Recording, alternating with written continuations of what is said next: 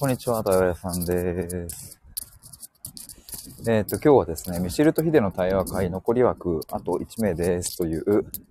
えー、お話というか、お知らせですね。そんなライブ配信です。えっ、ー、と、今、11月11日。え ?11 月11日か。いや、特になんもないんですけども、なんかあの、ポッキーの日じゃんみたいなのちょっと今思いました。えー、11月11日の15時17分なんですけれども、えっ、ー、と、今現在で、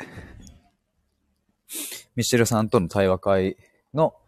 参加者が、えっと、5枠埋まっておりまして、まあ、限定6名での今回募集なので、あの、そう、あと1名ですっていう。まあ、お伝えしたいところは今日はここまでではあるんですけれども、まあ、ちょっとせっかくなので、まあ、どんな感じの対話会なのかっていうのを、えっ、と、お話少しできればなと思います。あちなみに概要欄にですね、あの、アーカイブ聞いてくださっている方は、あの、先日ミシルさんとやったコラボライブのリンクを貼っておきますので、よかったら聞いてみてください。そちらでも、あの、先日ね、第3回の対話会、3回目の対話会やったんですけど、まあ、そこでどんな感じだったかっていうのを話してます。で、次12月9日、まあ、今、まさにお伝えしている残り枠1名となった12月9日の対話会は、えっ、ー、と、え、何を落としたんだっけ ?12 月9日の対話会は、あ、対話会の募集ですって言おうとしたのかな？すいません、なんか頭全然回ってないわ。えー、ということで、第1回目と第2回目の対話会、ミシルさんとの対話会話、てか寒いな。ちょっと予想以上の寒さってちょっとやられてるっていうのもあんな。結構寒い。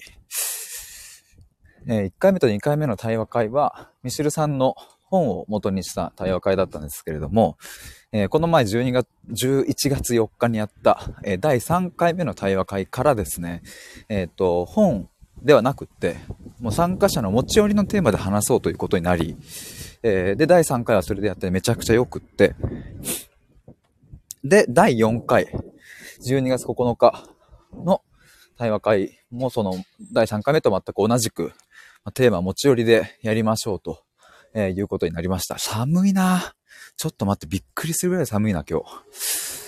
で、まあ、11月4日の回はですね、まあ、回も、えー、12月の回も、まあ、あの、同じくなんですけれども、えっ、ー、と、まあ、テーマ持ってきてほしいんですけど、別なくても OK っていう感じにしてます。あの、前回ね、3回目の時も、参加者の方が全部で6人いて、で、2人か3人ぐらいかな ?2 人ぐらいかなあの、今日特にこう、これを話したいですみたいなテーマがあるわけじゃないので、まあ皆さんのこうテーマに沿って、えー、話、話せればなと思いますみたいな方もいて、全然それでも OK ですね。まあ結局ね、対話っていうのは、あの、入り口何にでも、何でも、まあ、スタートできるので、あの、別にテーマがなくてもね、いけるんですけど、まあ、ただせっかくそういう機会なので、まあなんか、テーマをね、1個でも2個でもなんか持ってきてもらうと、うん、なんか自分が今気になっていることとかってなかなかね、あの、一人で考えることはあっても、他の人の脳みそを借りてというかね、他の人のものの見方を借りて、えー、捉え直すっていう機会ってなかなかないと思うので、まあなんかせっかくの機会なので、テーマを出してもらえるといいのかなと思ったりしますが、まあその辺のルールは特にありません。まあこれ前回のミシルさんとのコラボライブでも言ったんですけど、なんか、あの、あれですね。知りたい、学びたい、楽しみたいっていう。で特に、この楽しみたいっていう風な思いを持って、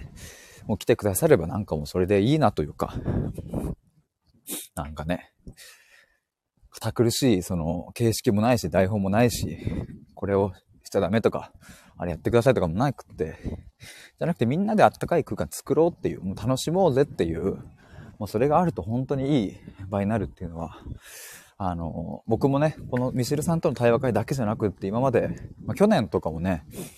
あの、ワークショップ作ったり、やってくる、やってきたんですけど、やっぱそういう人に来てもらえると一番ね、こう、うん、形としては、いいなと僕はなんかそういう場がいいなと思うので、あ、ウォームさん、こんにちは。どうも。今ですね、ミシルさんとの対話会の話をしておりました。寒い さっきから寒い寒いってる。うわちょっと待って、車が。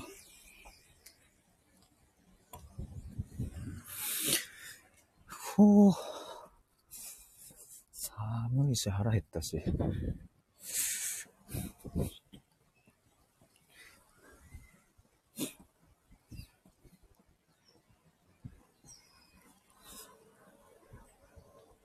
まあちょうどね、12月9日だから、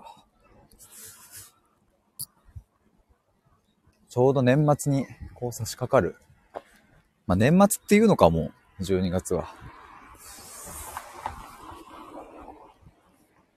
いやー、ミシルさんとの対話会ももう4回目か。ホームさん、外にいるんですか？と、そう。今、子供の叫び声聞こえますよ、これ。めっちゃ叫んでる。今、ちょうど公園の近くにいて、ギリ入拾ってないかな。あ、ももさん聞こえます。楽しいよな、公園で遊ぶのな。うわ、子供っと一緒に遊びたいね、ずっと。あー、泣いちゃった。いや、なんか田舎、地方の方とかだったらその辺の子供に声かけてさ、なんか一緒に遊ぶとかも全然いけそうだけど、まあ僕が住んでる都会では全くないけど、田舎ではないから、だから子供に声かけたらマジで怪しいからね、なんか。遊ぼうとかって言ったら、なんかその親とかにめっちゃ敬遠されそうだし。ホームさん寒くても子供は元気ですね。いや、ほんとね、小学生の、僕小学生の頃とか、真冬も半袖短パンのやつとかいて、マジで意味わかんなかった、でも。当時小学生の僕もそれはないと思った。なんか、なんでっていう。半袖短パンで真冬の、もう12月とか1月とか、めちゃめちゃ元気だった、そいつ。今でもフルネーム覚えてるわ、そいつの。あれ何なんだろうな。でも決して強がってたわけでもなく、本当に大丈夫そうなんだもんな、そういうやつって。ホームさん、クラスに一人はいるやつですねって。そう、いるんだよね、そういう。あれ何なんですかね。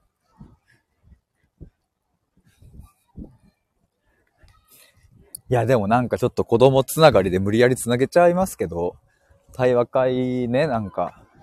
そういう子供に戻れるみたいな、子供の感覚を取り戻せるみたいな意味合いも僕はすごくあるなと思って。特にその第3回目の時に初めて導入したその円を作るっていう。あの、第1回、第2回は、あの、まあ、会議室みたいなとこでね、机も椅子ももともとあるから、まあ、普通にそれを使ってね、四角っぽくなってたわけですけど、あの、もうそれやめましょうって言って、ちょっと今回からも机取っ払って、もう円にしましょうっていう風に提案してね、ミシルさんも、お、それやってみましょうって言ってくれたので、で、作ってみたんですよ。そしたらやっぱそれすごい良くって、なんかやっぱね、あの構造は温かみがあるというかね。で、やっぱふと思い出すのは、小学生の頃とかに、みんなでクラスのね、なんかみんなでこうフルーツバスケットやったりとか、そういう、なんかレクリエーション的なやつを、あ、なんかやったなと思い出して、なんかあの時のワクワク感とか楽しさとかなんかあったよな。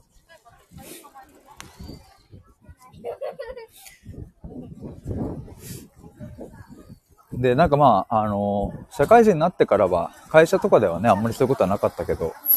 最近はね、台湾の合宿に参加したりだとか、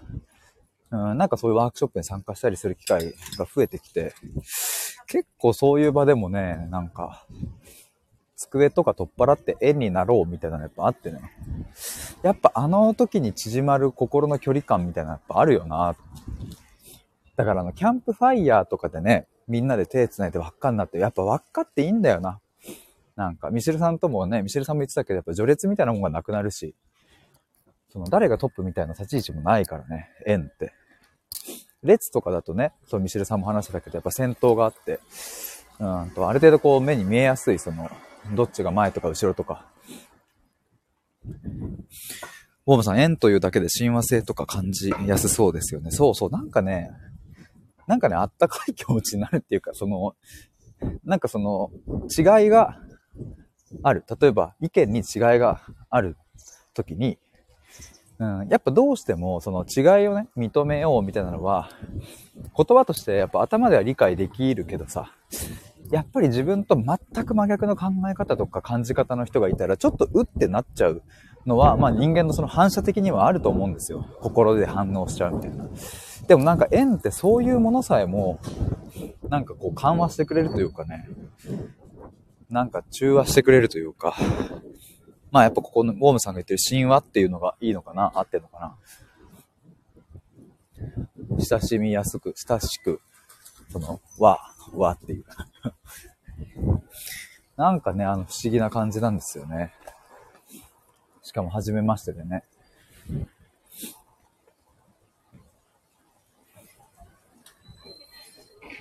まあ、あとは本当にこの、限られた時間だからっていうのもあるのかもな。もしこれがさ、かな学校みたいに毎日同じ場所に集まって毎日何か一緒に共同作業で何かするっていう、そういう組織、コミュニティだったらまた話は違ってくるのかもしれないけど、あ、ミシルさんとやる対話会はもう日付と日時場所を決めて、えー、で、あの、人数も決めて、で、来てほしい人も決めて、で、ここに集まろうって言って集まってるので、なんかやっぱその集まり方、そしてその解散の仕方がすごくいいんだろうなと思いますね。